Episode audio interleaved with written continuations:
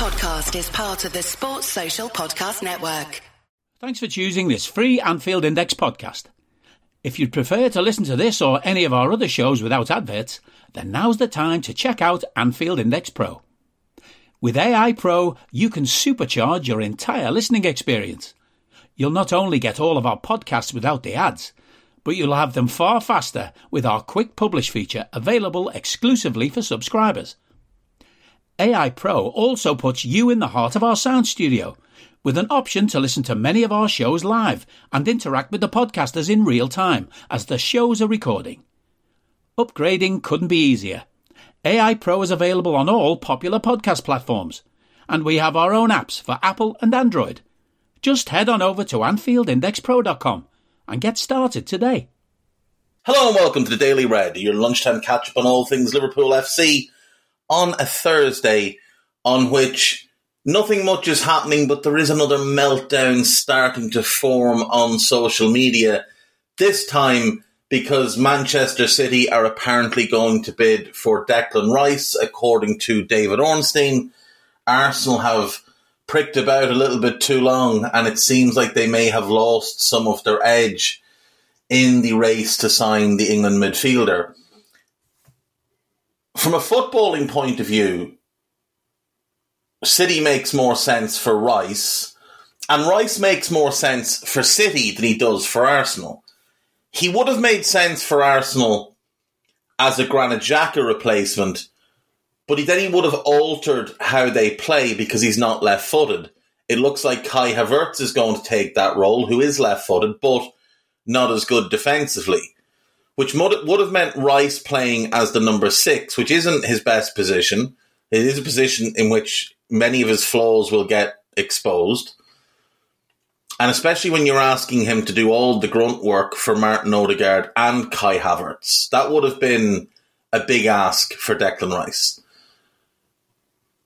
At City, he'd play next to Rodri in a double pivot and be the box to box midfielder, which is his role. That is what he is. He's a box to box midfielder. And I mean, let's be honest, City are going to win more stuff over the next five years than Arsenal, who, despite all the money they've spent, and they could pass the £700 million barrier under Mikel Arteta this summer, they're still quite a way away. You know, they've still got Aaron Ramsdale in goal. They're still rolling out Ben White and Gabriel, players who are not going to be Premier League winning center, uh, Premier League winning defenders anytime soon. They're still rolling out Zinchenko, who I know won titles at City but wasn't first choice. And then they still don't have a lot of goals in that front line. You're relying heavily on Martinelli to pick up a lot of the slack from Jesus. So City makes more sense for Declan Rice, both in terms of the opportunity to win and the potential role that he would play there. Now, you then have to factor in does he start for City?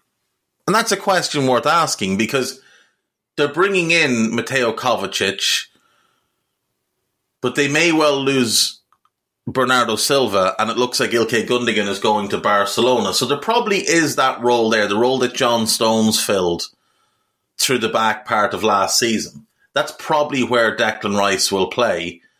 And then out of possession, he can drop to right back or centre back. He's obviously played centre back in the past. It would be a little bit of a clunky fit defensively, but City have the ball for 75% of the game. But obviously, City spending that type of money has, as usual, drawn some people out of the corners of the internet in which they they dwell. And they're demanding that we, you know, spend a hundred million on Moises Caicedo, which I would love us to do, absolutely, or on you know, an Aurelien Tchouameni, things like that. Which again, that that is what we should be doing after we get Khéphren Thuram. We should be looking for someone like that, an elite level player to play that number six position. but it got me thinking about our best eleven with potential signings versus City's best 11. Forgetting squad depth for a second here. I would take Alisson over Ederson all day. Assuming John Stones plays the right side of City's back three, will we have Ibou? I'm taking Ibou. I'm taking Virgil over Ruben Dias. I know Virgil had a bad season last year, but Virgil is better than Ruben Dias. The left sided role then is up in the air for both teams. Now, if it's Aké versus Robbo, the pick is Aké. In the back three, it's Aké without doubt. In a back four, it would be Robertson. But they are after Josko Gvardiol, which widens the gap.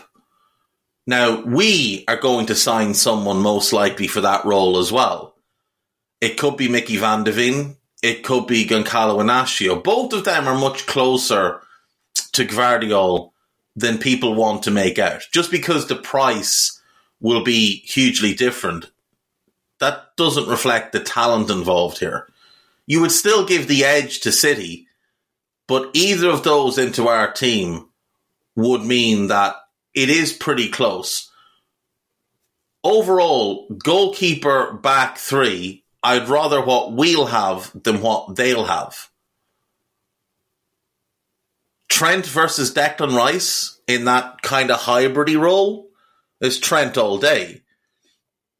He's better on the ball and he's more natural dropping into the defensive line off the ball. He's just a better player than Declan Rice. Now, there's only two holding midfielders we could sign that would be in the same stratosphere as Rodri. One would be Tchouameni, the other would be Caicedo. It's unlikely we get either, so they will have a fairly decent advantage there. Now, Manu Kone, players like that, they have the potential to get not maybe to Rodri's level, but close enough. But if it's Fabinho, then that is a sizable gap. Their right side at eight is Kevin De Bruyne. Ours, I assume, will be Khéphren Thuram it's obviously KDB. Their left sided eight will probably be Mateo Kovacic, who's fantastic, but I would take Alexis over him. At this point in their respective careers, I would take Alexis. Left wing, they've got Grealish. We've got Diaz. I'd rather have Diaz than Grealish. Right wing will be interesting for them. Mahrez played there. Foden played there. Bernardo played there. My guess is Foden goes into next season as the first choice pick there. We've got Mo Salah. So I'm taking Mo. Up front, it's going to be Haaland. You can put forward Gakpo, Nunez, Jota, whatever. The pick is Haaland. But overall, is their first 11 better than ours? I don't think it is. I don't think it is. I think they've got a couple of big advantages in certain areas. And I don't know that we have a clearly defined big advantage in any one position. But I think we've got more players that would go into a combined 11 than they do. They have very good depth in certain areas, but so do we. I'm not massively concerned about City signing Rice. I don't think it really moves the needle because we've moved the needle by putting Trent into midfield, which has unlocked a whole world of new opportunities for us. And if we add Thuram, while he's not on KDB's level and might never get to KDB's level, he can be in his own right a very, very special player, a transformational player who can offer something that we haven't had before, which Naby might have been able to offer, but he didn't have the explosiveness and he couldn't carry the ball over longer distances, especially post um, post injuries. But like, if we can get the right left side, excuse me, the right left sided centre back in, be that Inacio, be that Van de Ven, maybe it's somebody else that hasn't been linked yet. I think our defence and keeper can be the best in the league again. Then we have to nail that third midfielder. Now, th- there is a lot of suggestion that this summer we're not going to sign a holding midfielder. Now, I think that would be a, a significant mistake on our part. I really don't want to see Khéphren Thuram used there because it would be a waste of him. I really don't want us to sign Ryan Gravenberch unless we're signing four midfielders. Because for me, if he's one of the three, that doesn't help us. Gabri Veiga is really interesting. And the more I watch him, the more I like him. But again, if we're signing Thuram, I don't know to what end Gabri Veiga makes a whole lot of sense.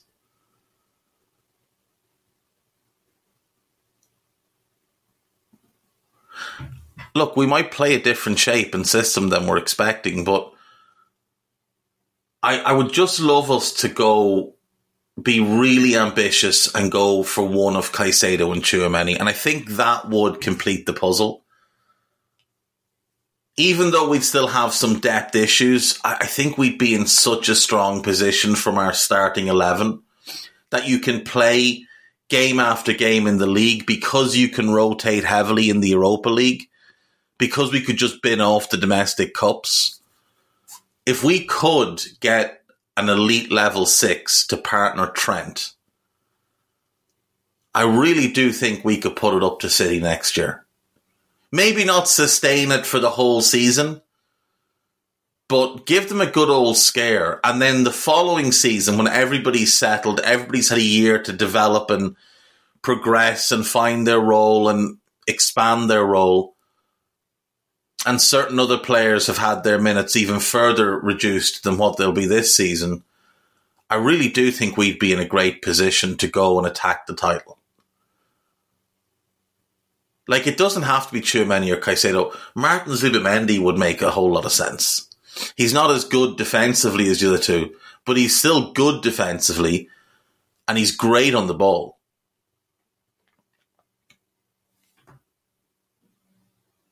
Anyway, like I say, Rice to City makes more sense for him.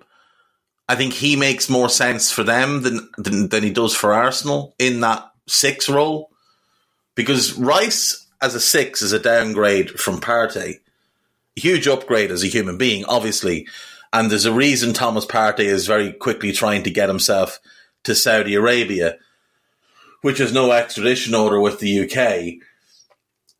But I I don't see that midfield as a title winning midfield. Odegaard, Rice, and Havertz. I think it's a good FIFA midfield, but not necessarily a good midfield in practice in the Premier League, where teams with high powered midfields, energetic midfields will just run all over you. And Rice being so drawn to the ball will leave huge gaps in front of their defensive line.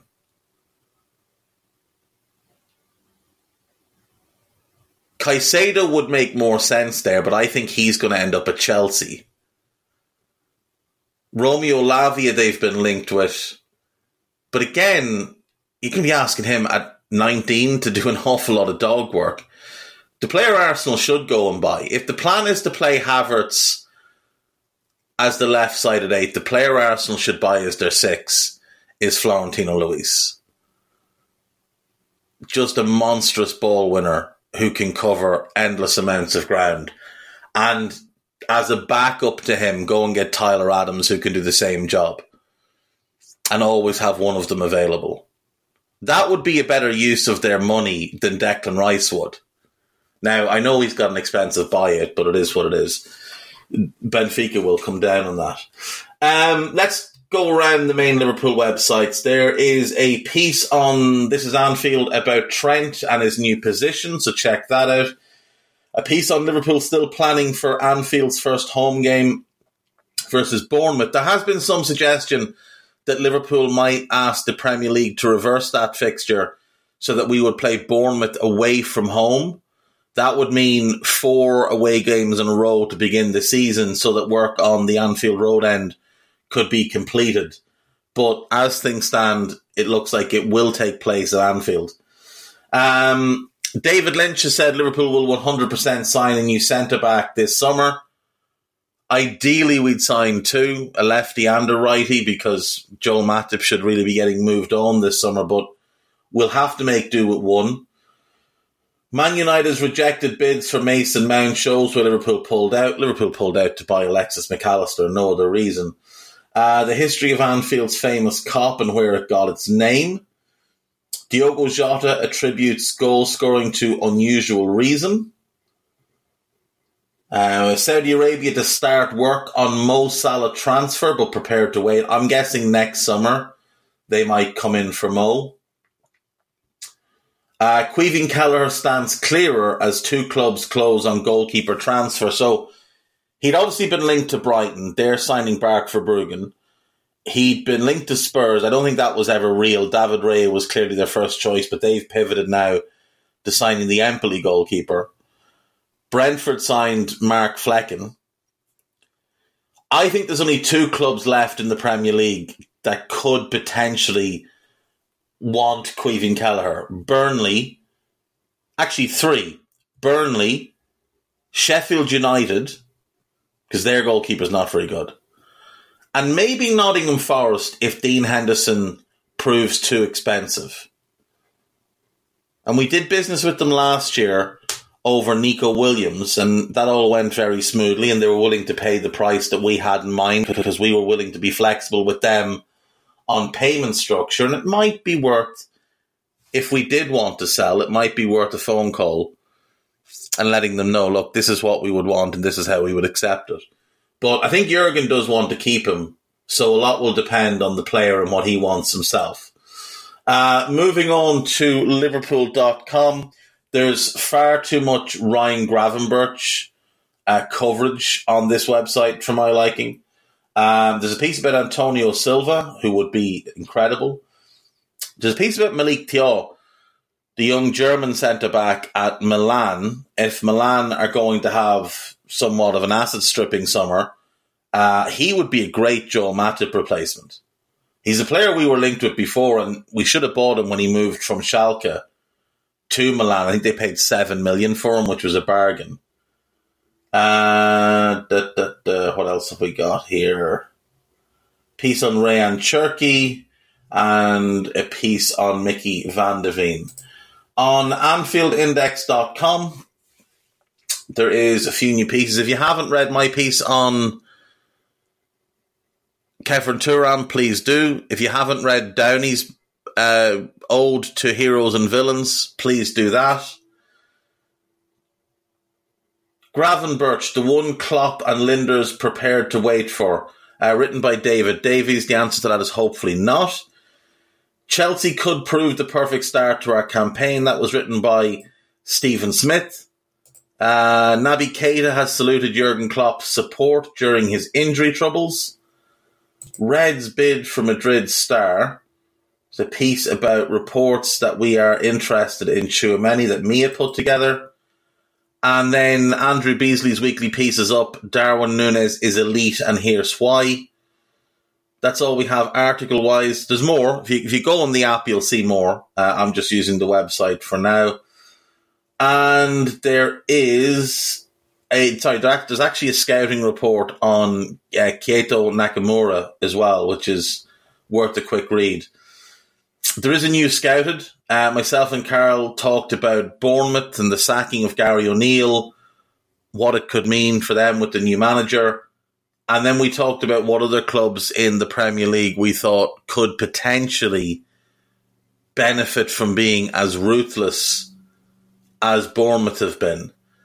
Um, and that's it. That's all I've got today. So, yesterday I made a, a silly mistake. Yesterday I thought Trev's birthday was today, but Trev's birthday was yesterday. Trev turned 50 yesterday. So congrats to Trev on reaching the half century. Here's to a half century more. He's away pampering himself, leading this, you know, the superstar lifestyle that you expect from Trev. Uh, down at, you know, one of those nice country homes down the country, uh, probably getting, you know, manicures, pedicures, the whole shebang. And good for him. Why not? He's earned it. He is, without question, the best podcaster in the Liverpool sphere. Any outlet, there's no one better than him. So I feel very lucky that I get to do post match Raw with him every week. Uh, we do on the books. We will be bringing on the books back this summer. Uh, we're going to be doing more Buzz podcasts as well. I do feel very lucky every time I get to do something with him because he's someone I admired before he joined Anfield Index and someone that I've gotten to know very well and, and have great admiration for. So happy birthday to Trev. I'd also like to wish a happy birthday to Damo. People will know him from Twitter as Dublin Damo. He also turned 50 last week, and I missed that one as well, even though he had like a nine day extravaganza for his birthday. Uh, so happy birthday to the two boys. Here's to many, many more. Sláinte. We hope you enjoyed listening to this Anfield Index show. Please be sure to subscribe to our channel so future podcasts find their way to your device automatically. There's nothing quite like fan engagement, and we'd love to know what you think of anything discussed on this show. The best way to get in touch is over on our free Discord community, where both podcasters and listeners debate the hottest LFC topics 24 7. Sign up free now at AnfieldIndex.com forward slash Discord. You won't regret it. You can also follow us on Twitter at Anfield Index and find us on Facebook by searching for Anfield Index. Oh, and before you go, we'd love it if you could leave us a five star review on your favourite podcast app. It only takes a couple of seconds, and it means the world to the people who create these free shows. Sports Social Podcast Network.